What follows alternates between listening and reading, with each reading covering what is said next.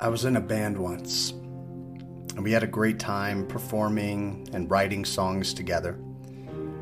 But the good times on stage and with friends is not what I remember most about that time. What I remember most is a very simple lesson from one of my bandmates that sticks with me to this day. We were recording an album, and I asked him about hitting the gym. He said, "Hey man, I, I made a decision that working out is not a priority. I need to hang out with my son instead." It was very clear that he had made a choice about what to do with his limited resource, time. And this was before I had kids. I had just finished my thirty-second day of Insanity Max thirty, and I was a little puzzled by his decision to just cut out gym time. And I was feeling incredible in my own choices, you know, working out, eating healthy, putting my, my body first. And to be honest, I, I was judging him hard. But as I reflected on that conversation over the years, and especially after having kids and starting my own dad journey, I realized how wrong I was.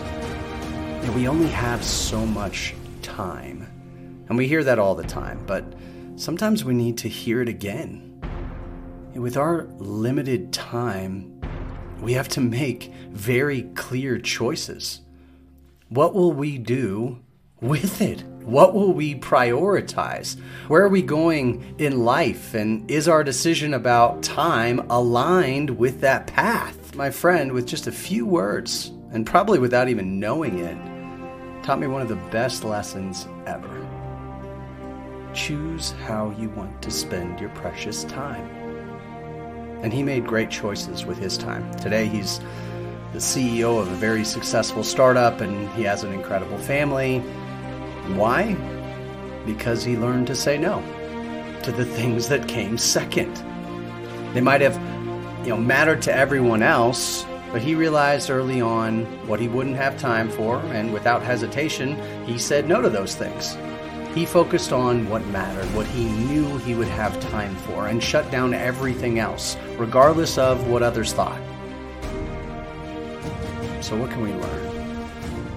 Yeah, I need to say no to some things and be one hundred percent okay with that. I need to be clear on what really matters to me and, and to the people I care about so that I know how to prioritize. I need to let go of the person I'm not so that I can fully invest and embrace who I am and who I'm going to be. And I need to remember that my priorities right now are not everyone else's priorities. And they may not be my priorities later, so I should never judge someone else on their own priorities or be too hard on myself when mine change. You know, we have the power to shape our destiny. So let's go out there and make it happen.